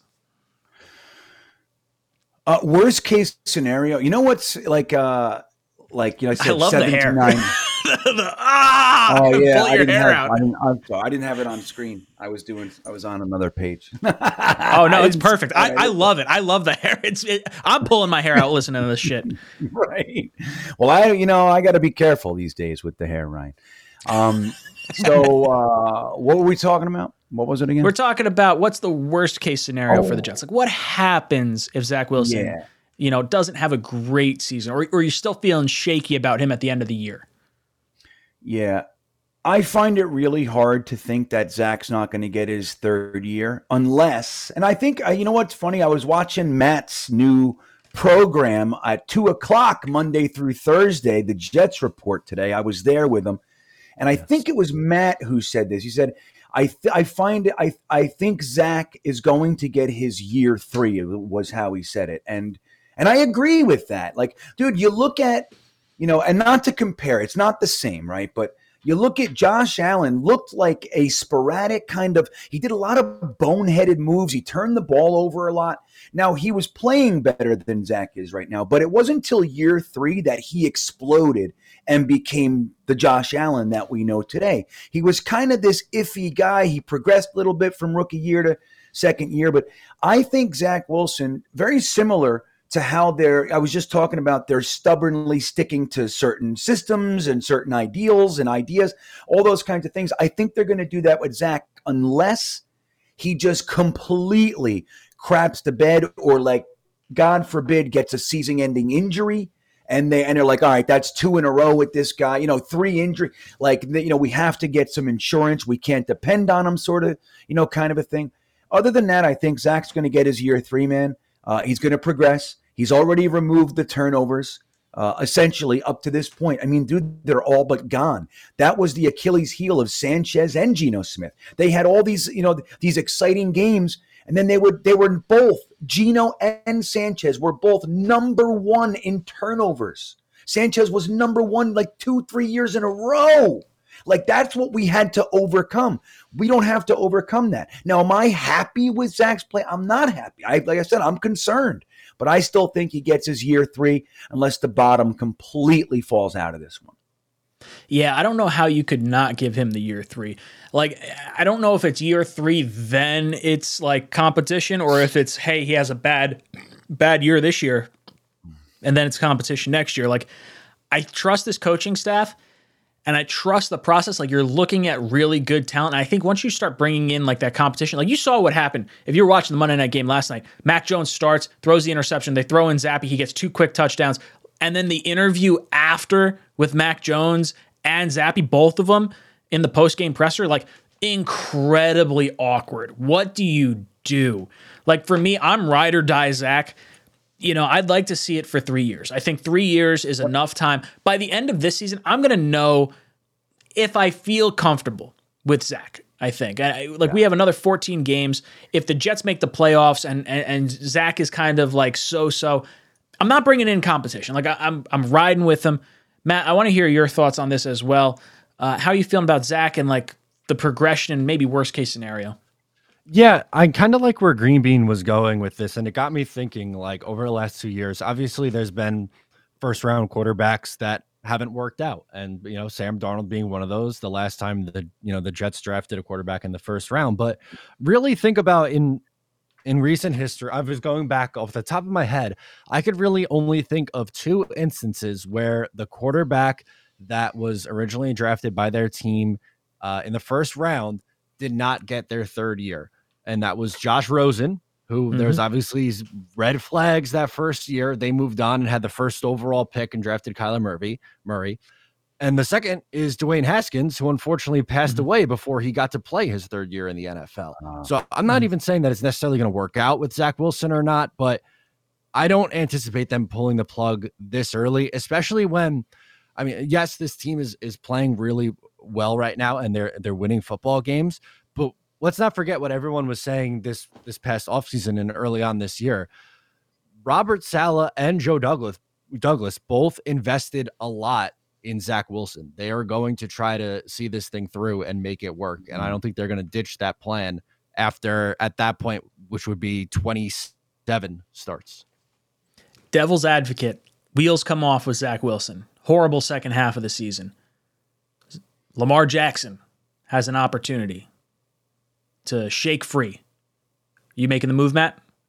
Um, it's, you have to really consider it. Lamar Jackson is an incredible, incredible athlete, one of the better quarterbacks in the NFL. Um, it's going to cost you a lot to get him, but I think you have to, at minimum, consider it. Yeah, I think this this roster's talented enough where if Zach like if the wheels totally fell off, like I'm talking like bad, like you're like okay, this guy like he can't be the guy. Like there's too many other guys on this team that are playing well to have the quarterback play this poorly. That's what would have to happen for me in order to pull the trigger on it. Green Bean, if that were to happen, you pulling the trigger on uh, Lamar Jackson? Well, you got to think about like you're more than likely not going to be able to keep the guys that you want. You know what I mean? Like the Quinnen Williamses of the world. Like you know, bringing in a Lamar Jackson with where this team is right now, I don't know. No, consider it absolutely, but I don't know. And he's on the decline too, man. You know what I mean? He's like I don't know. I don't know. I'm not the big stars in my eyes guy. Now we saw it work out with Peyton Manning when he went to Denver. We saw it work out with Matt Stafford going to the Rams at least for for one year. Um, you know, I, I don't know, man. You know, Lamar Jackson's still young. Uh, it would be an exciting proposition. You know, uh, we haven't had a quarterback at that, you know, with that package in, in ever. But at the same time, I don't know. I think I'd, you know what I really like? I'd like to see Zach get his third year and like use a third round pick or something like that on a quarterback. Somebody like the Davis, you know, Millses of the world. Like some mm-hmm. somebody like you know how Dallas doesn't matter who the hell comes in, he, he's like in danger of taking the starter's job. You know what I mm-hmm. mean? Like how do they do that? I want that. You want Cooper want Rush? That's the that's the that's the end game here. Want Cooper Rush? No, but I I, I do agree. I think you, you should bring in competition that doesn't necess- necessarily threaten the locker room chemistry and things like that. Like I, I don't know who that quarterback is. Like for me, I would have said Jimmy G at one point, but I think he's too big of a personality to come in, and you'd have to you know pay him a little bit more than I'd like to to to do that. But it's interesting. It's a fascinating situation. Uh, Mr. Downtown says Rooks have been great, but what's up with uh, Jermaine Johnson? Jermaine Johnson right now, he's only played in four games. I guess he played in five games. He had 15 snaps against Miami, but in the four games that he was like producing, he's got a sack and a half, and he's got what is that? One, two, three. He's got like 12 tackles. I'm okay with Jermaine Johnson right now. I'm not, you know, was having a solid year. He, he- he was solid, man. yeah, totally Really? fine with that. He's got a few tackles for a loss as well. He's got two tackles for a loss, two quarterback hits. Like, I'm okay with where Jermaine Johnson's at right now, and I'd rather him get healthy. We've got enough, you know, meat on the defensive line. There's no reason to force your rookie back out onto the field. So uh, I'm totally cool with that. Matthew comes in says, well, Fellas, what's up? Just got off of listening to Boomer and Gio. Reports are coming in MetLife close to its first official sellout in the regular season in 12 years. Who's going to be there? Let's go, Jets. I'm going to be there. I can't wait. We're on a four game winning streak. I want to punch the fucking Patriots in the mouth. Like, I've been saying it all like the last few weeks. Like, this is the one game I want to win. I want to run up the score on them. And, like, I want Zach to have his coming out party this week. I really do. Oh my god, that would be best Main- case. I mean, I'd hate to even say it, but it's like you know, like you said, Ryan. Like this is the one that we really want to win. Like I would almost be willing to sacrifice two of the other games if we were going to win this one. You know what I mean? Absolutely. Like this is that important. We cannot go on a four game win streak and then let Bill Belichick come into our packed house and do the same thing that he's done to us for a, a decades almost. And uh, you know, especially after the way that the hapless Chicago Bears beat the living hell out of them last night. and they got a short week to prepare. Let's Right. beat the snot out of them. Main Jets fan comes in and says, "We got this Pats game. Zach is going to ball out 450 yards. I want to make Zappe and Jones cry and Belichick recede into his hoodie. Dude, I'm right there with you." Jet Simulation says, "I think Zach is going to turn into Stafford like quarterback." I'm cool with that. If we Dude, could get Stafford, I would 100% sign up for that. He is a, you know, a very good quarterback that won a Super Bowl. I'm 100% on board with Stafford. Greenbean, your Yeah, thoughts? people for people forget though how good Stafford was. He was on terrible teams. Never cried once, by the way. But he was lights out for a long time. You go go back and look over. Stafford was among the better quarterbacks all throughout the worst, you know, the just the most terrible teams. Uh, that was like a good move. Like he finally got to a good team, an all around good team. Like he's had good pieces throughout his career, and they and they've done some. You know, they made it to the playoffs a couple times.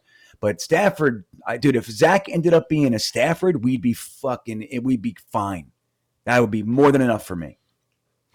Uh, I see Iowan Jets fan over there saying the black pants are lucky, not the white tops. Oh, so maybe the black on black on black is like okay, right? See, I like you, Iowan Jets fan.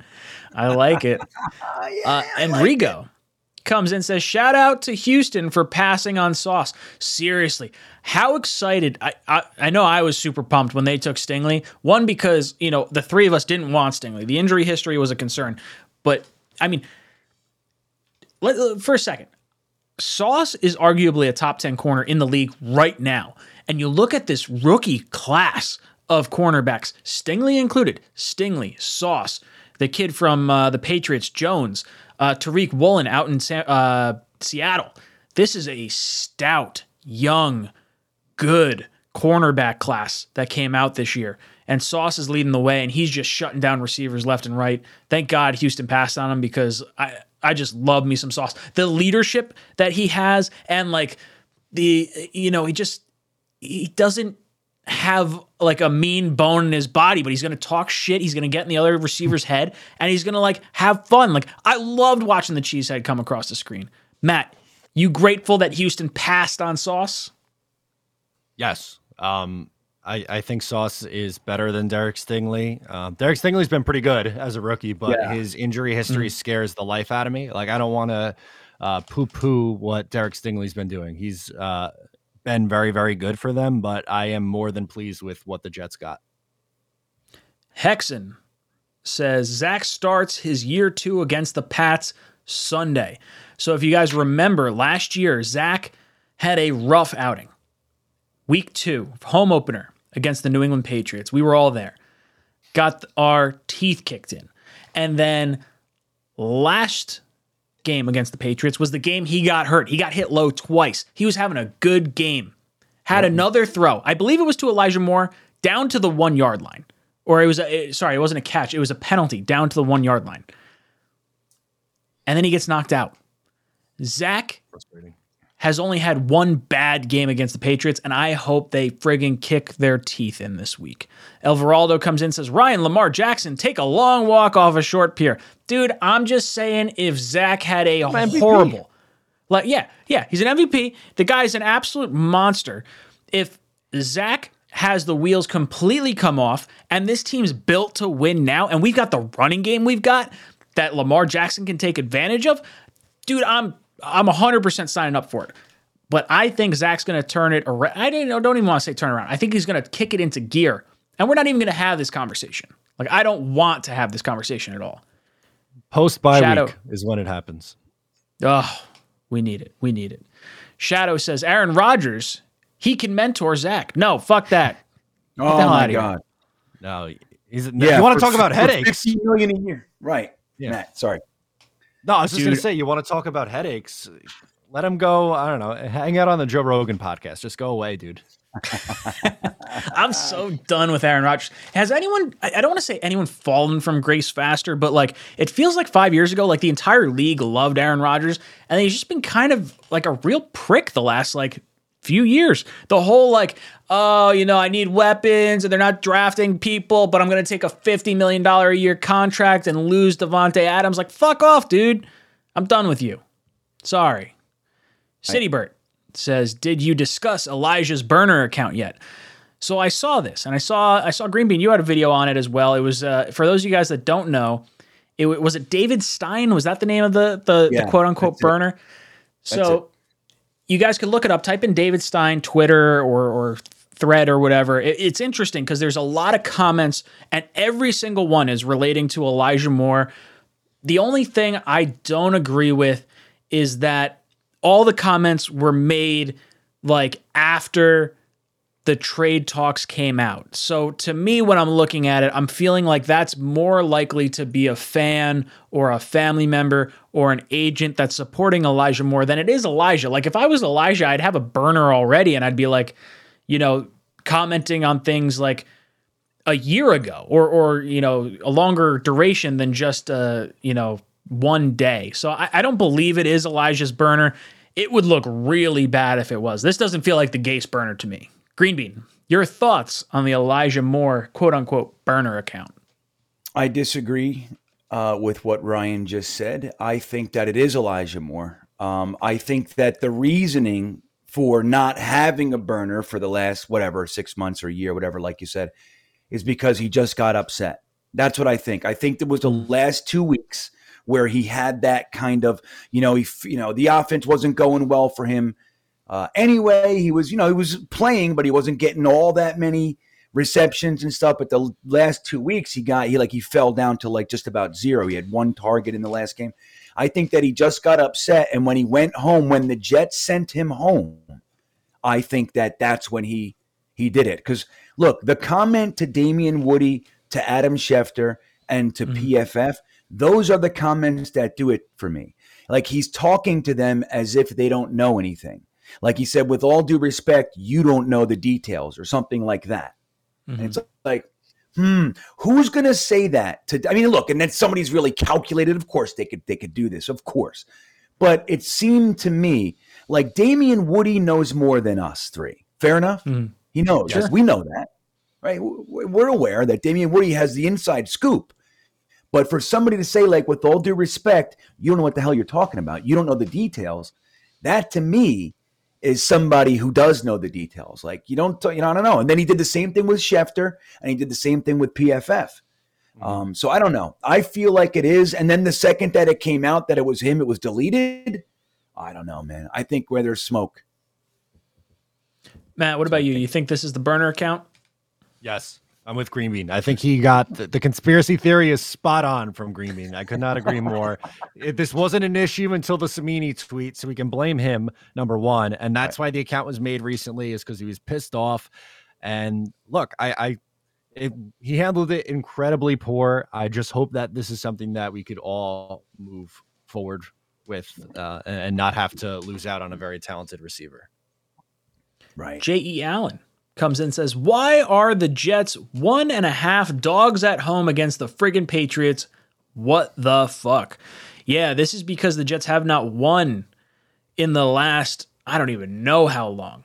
It's been a long, long time since the Jets have won against the New England Patriots. And I think that is more so the reason why they're dogs as opposed to like everything else. I mean, maybe it has to do with the injuries to Breece Hall, Alijah Vera-Tucker, no Corey Davis.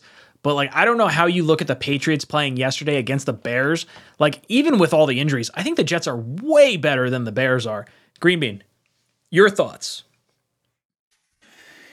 I made a video this week about the confirmation of the anti-Jets bias in the media and around the NFL and externally, and it was it was the PFF Quinnen Williams.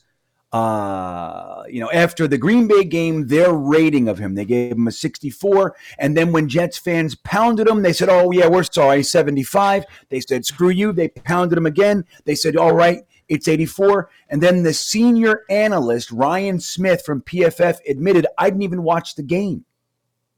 You know, so they, they he, this is real. So why did you jump all the way to 64? Because they don't like the Jets. We've seen that a million times. So this to me, now look, we know Vegas, it's all about money, right? So they, they don't give two shits one way or the other. If you know somebody's angry, upset, mad, they don't care. But I think it it's it's the it's the mindset toward the New York Jets. Yes, we're on a four game win streak. Yes, we're undefeated on the road. Yes, we won our last uh, I think what two home games, or I, th- I think it was, or maybe one. Forgive me. Um, but they still are looking at the Patriots, even though they just got shellacked in their own house by a team that's not necessarily carrying around buckets of shellac. They still look at the Jets as a joke, clown show, laughing stock, and it's gonna blow up. Don't forget what they were all saying heading into Green Bay. This is the week. It's over for this stupid Jets dream. Well, here we are again. So, guys, this is this is the stuff. Like when we're all arguing with each other, calling each other names, and attacking our own players on Twitter. This is the shit I keep trying to tell everybody. Dude, we need to be us. The whole fucking world hates you. All right, everybody from Vegas to PFF to fucking uh, Goodell, like everybody hates. We should be supporting each other, staying together. Yes, we can disagree. That's fine, but we should be the ones supporting and and being behind our team and behind our players, not looking for the first opportunity to be upset or rub someone's face and shit. I think that this is a good example, dude. That means we're four and a half point underdogs to this team because the three points at home, you mm-hmm. know, the whole deal. Oh, They're yeah. thinking that Jets, even though we're four, you know, four game win streak and the Patriots are getting kicked around like a can, um, we're still gonna we're four and a half point underdogs to this team with Bailey Zappe. The Jets wind up winning against the Patriots. I'm going to talk so much fucking smack. It's ridiculous. Oh my god, I'm, I'm gonna be I'm gonna be intolerable. Yep. I've been waiting for it for so long. Matt, why are the Jets one and a half point dogs to the Patriots? Uh, I'm gonna say it's the history. They, they haven't beaten them in uh, their last 12 tries. Um, Seven years, I, believe. think, is what people are saying, right? Yeah, 2015. we- yeah, so st- uh, 16, 17, 18, 19, 20, 21. That's six times two. 12. Sorry, not a math guy. Never claimed to be. Uh, 12, 12 straight 12 straight losses against the New England Patriots. Um, I think it's a slightly disrespectful line. I think the Jets should be a slight favorite, but hammer it. Why, why not? I think they win outright. So if you're but bold enough, take them on the money line and just let it rip. Easy money. Samantha money. Bennett, thank you so much for joining the economy class. Means a lot. Uh, Aaron Daniels says Zach Wilson is playing within the offense and taking what the D gives him. Yeah, I believe that is true. I think we will see a more explosive Zach once it calls for it. Uh, Wyatt Peters comes in and says, Hey, boys, just got off a long shift to find my three favorite guys on. I really appreciate it. It was pretty bad day, and you guys made it better. Come in. Put your arms out. Let, let, us do a group hug. Come on. Yeah, sorry, I love Come on. Wyatt. Come on. Ah, see, ah, see, look at us Yeah. go. Look, see, this is, this is a big group hug. There's there's 800 and some odd people in here getting the hug. Love it. Absolutely love it. Thank you so much for hanging out with us, Wyatt. Wyatt's a good Uh. Shadow Flare Gaming comes in and says, What number is James Robinson wearing? I've heard 23. Three. Yeah. Two three, baby. I like it. I like it. That's a good number. Good number. Makes me feel good about this stuff. Yeah, Sean Green. Uh, Ooh, I like it. Uh, Ferris Grimm says, "Let's fucking go Jets." I love seeing that. Davis drops in with a super chat says, "Jeudy for Moore." If you could do Jeudy for Moore, I would do that. hundred percent. Um, I don't think that is realistic. I don't know. I don't know why Denver would want to make that move. Like they're they're in a weird spot right now with the whole like Russell Wilson. That might be the worst trade I've ever seen. Like hmm. I, I thought the Jamal Adams trade was lopsided. Seattle fucking hosed Denver. Russell Wilson looks like a shell of his former self. They got a ton of picks back for him, and like Denver gave him a monster contract. Like Denver fans gotta be furious right now. A ton of Green money. Bean, you trading Jeudy for Moore? well, did you guys see Jeudy uh, meet DJ Reed in the first quarter? Anybody? Anybody No, see that? dude, he laid a wallop.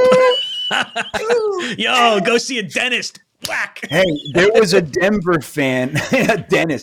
There were there was a Denver fan in our chat for the for the game, and he literally put a he screamed like you know all capitals. That's excessive tackling penalty.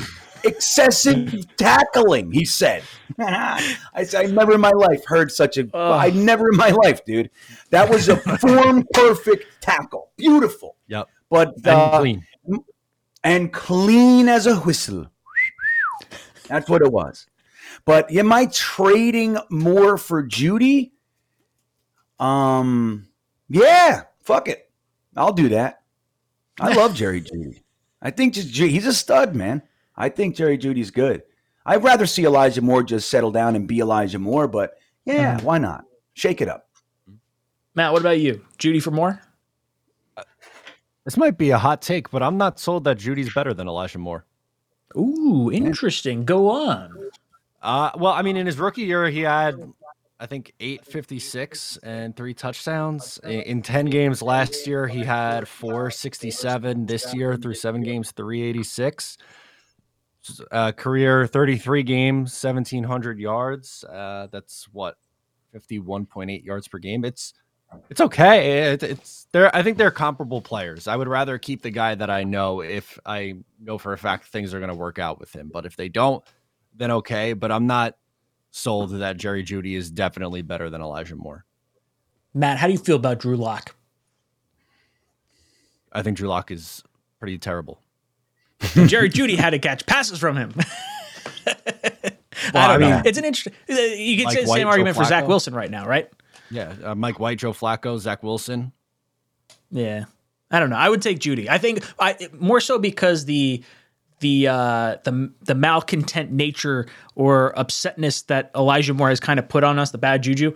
Um, that's I think why I'm more on Jeudy. I also really like Jeudy coming out of college, where Elijah Moore. Not that I didn't like him, I just didn't think that was where we were going to go with the pick. Um, yeah, I don't know.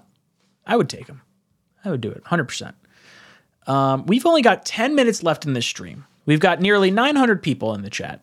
Make sure you hit that like button. If you hit the like button, every 25 likes that we get, we're going to pick a t shirt qualifier. So one of you guys could win a t shirt at the end of this stream. And if you're watching after the fact, all you got to do is leave a comment down below, below this video, and you'll get entered into next week's t shirt giveaway. Yeah, we need uh what is it? Uh oh, three more and we pick another qualifier. So we're good. Let's go. Three more likes. We got it. It's there. See, people are hanging out. If you want to see the Patriots get their fucking teeth kicked in, hit the like button. If you don't hit the like button, you're a bad Jets fan. That'll get them. That's it. That's the one. Let's go, guys. Want to see us win? Yeah, you want to see a W. Jets don't win unless we get to 600 likes. Gotta happen. we got it. Yeah. We'll get there. Ugh. So yeah, I guess let's let, let's talk a little bit about this upcoming week. Jets Patriots. Jets plus one and a half. We already talked about the uh, the bullshit nature of this line. but we think it's historical. I'm looking at this Patriots team, and I'm saying they gave up 250 yards rushing. I know we don't have Breece Hall, but I want Michael Carter to go off. I want some designed runs from Zach Wilson. Like I want some RPOs, put some pressure on him. The only person I'm really fearful of on that defense right now is Judon. Judon is filthy. He will get his oh hands up. He will hit your quarterback. Like I, for me, looking at our offensive line, no AVT now. I would like to see us put a little bit more emphasis on the blocking aspect of our tight ends to try and give Zach a little bit of time because he has been clutch when he has a clean pocket. Green Bean, what are your thoughts on this upcoming game? Yeah, dude, he's uh he's trouble. He's troublesome.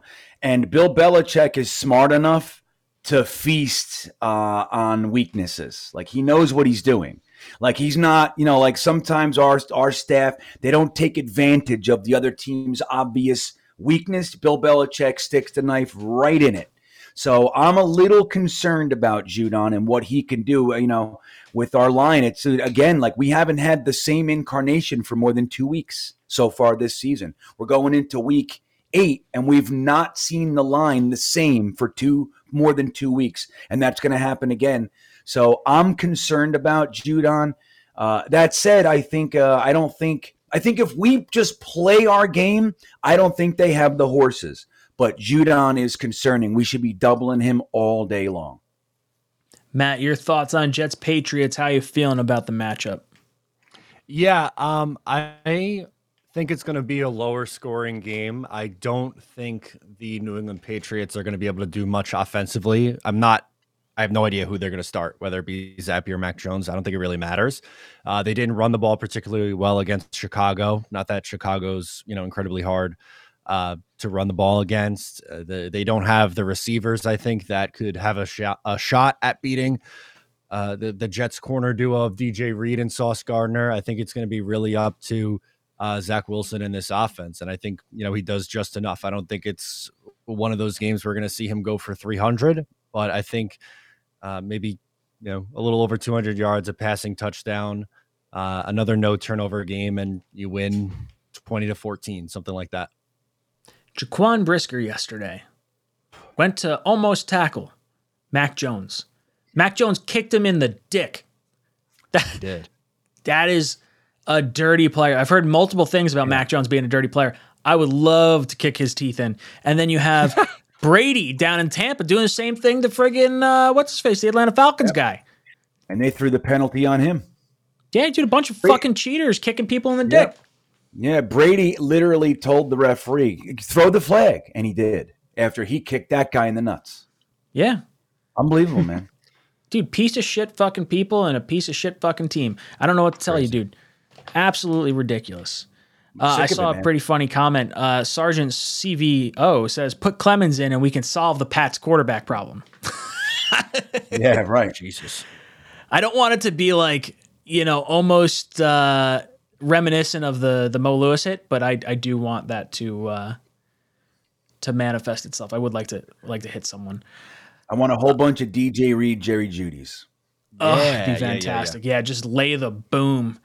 Um, JT Nickerson, thank you so much for joining the economy class of the channel. Make sure you drop some JETS in the chat for our newest member. Uh, we got some pretty cool emojis in there, some pretty fun ones.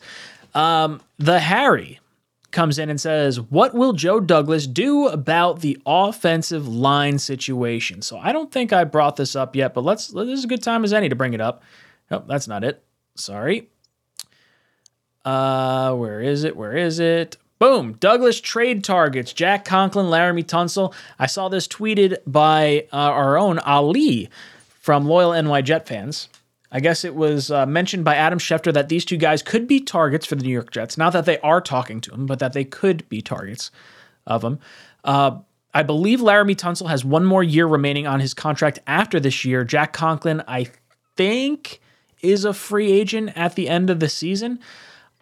I don't know which way I'd go on this. I think Jack Conklin probably sounds a little bit more um, favorable because I think it's going to be a little bit cheaper. I don't think you have to give up a first round pick to get him. I think the Browns are going to be sellers after they get thumped by the Bengals this this next weekend.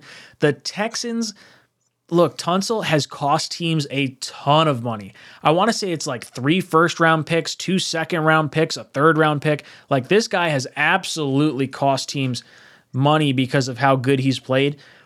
And if you're adding him, you're probably pulling the plug on the 38 year old Duane Brown, which is probably not you know the worst case scenario, but you're probably giving up your first round pick if you're if you're getting Duane if you're uh, bringing in Laremy Tunsil. And if Laremy Tunsil, I think, is 28 years old, I mean, tackles have been playing a long time. If you think you can get 10 years out of Laremy Tunsil and you're giving up your first round pick to do it, I mean, a first round pick is rich, but I, I think it solidifies the line. I just, I don't know what to do. Green Bean, I want to hear your thoughts on this. I'm not giving up a first. Uh, I just I can't do it. But that said, Joe Douglas was in on Conklin. Don't forget, we were the other team with Cleveland, and then we signed George Fant uh, right after we lost out to Conklin. I think Joe Douglas is going to go for Conklin. You bring him in, you uh, you extend him for three years, and then your right tackle's done. You let Becton back him up or Mitchell. You know what I mean? You just you get somebody in here that that that you know is going to be rock solid for the next few years. Tunsil, I would love him, man, but uh, I mean, what are we doing with him? You know, we're going to stick him in and move Duane Brown. Like, I don't mean, look, if Duane Brown plays like he did last week, three penalties and numerous Mm-hmm. pressures, and I think even a sack. Um, you know, then there's you know, uh, then there's an argument, but I, I don't know, man. Um, I'd hate to give up a first. I, I would.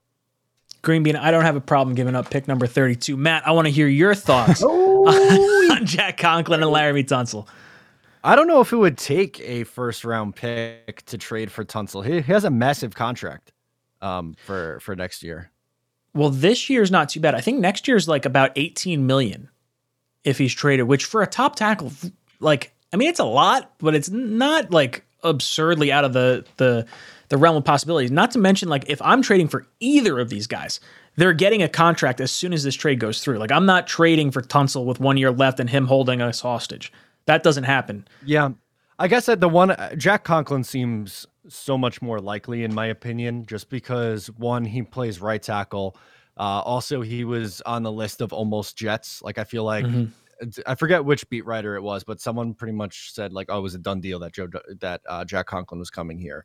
Um, and it felt like that was going to be a thing a couple of years ago. Um, obviously, it didn't work out that way.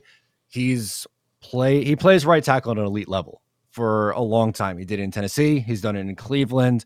Uh, I think you get him, extend him as you mentioned, um, and that fixes right tackle. And then who knows? Maybe you draft a, a tackle um, next year early, uh, and you keep Duane Brown for depth, and uh, you, you go from there. But I think Jack Conklin would make a ton of sense for this team.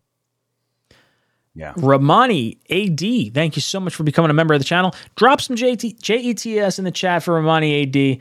Love seeing it. Uh, Matt, I'm going to have you go to last week's stream, pick out five people. Green Bean, have you caught up on all the likes that we've had? We only need three more likes before we pick another qualifier. Yeah. So make sure you smash I'm that wait- like button for every 25 likes we get. We pick a qualifier for the t shirt giveaway that we're doing right now. Right. I'm waiting for two more likes to be able to put one more qualifier in there. So I, I'm to the letter, man. I don't mess around. If I can't Amen, do brother. it. I oh, there it is. We can do it. Now I need 23 more likes to get me one more qualifier. the nice thing is i so i didn't even mention the retweeting of the stream. It's only ticking above us on the the ticker up there. And we've got 23 retweets. So some of you guys are going to be double entered. Uh Nice. so see you're paying attention. I like it.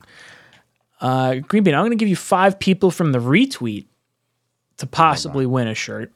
So let me know when you're ready. Get, let me get this. Oh, there's John Nolte. John Nolte, everybody. If you don't know, when this dog that I that that is a perpetual problem in this house ate this hat that I bought in 1998, John Nolte, John Nolte went online and found this hat and shipped it to me for a surprise. So, gotta give a it to Nolte.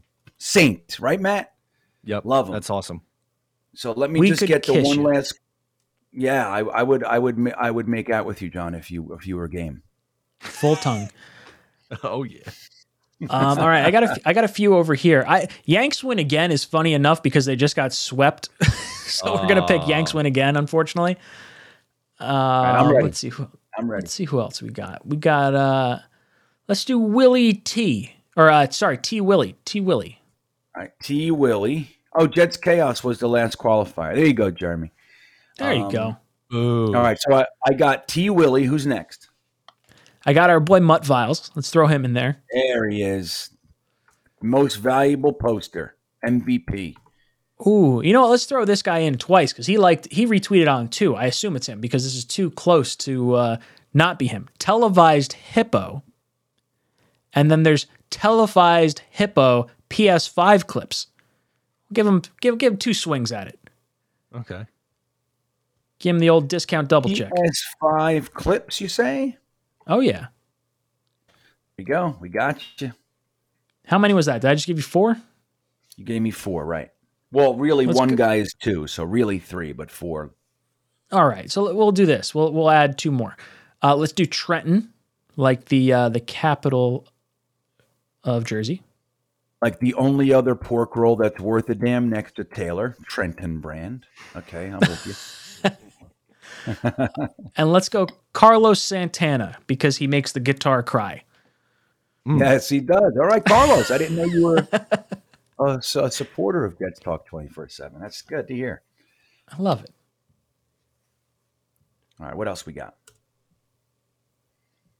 I got my five already.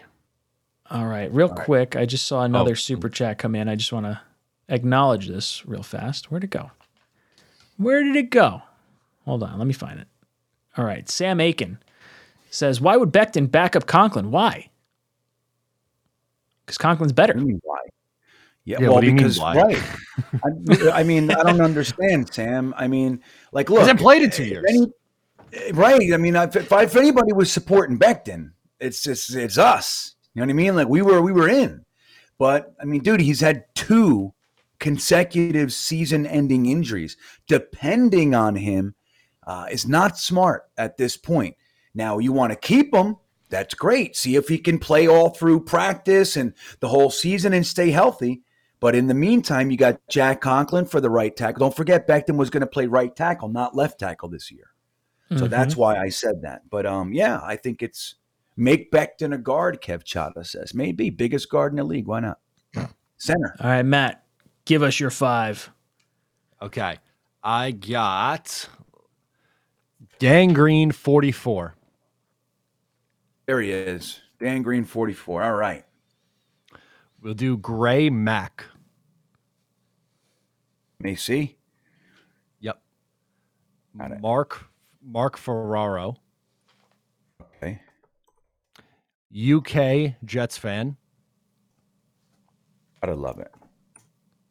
And we'll go AZ Jets.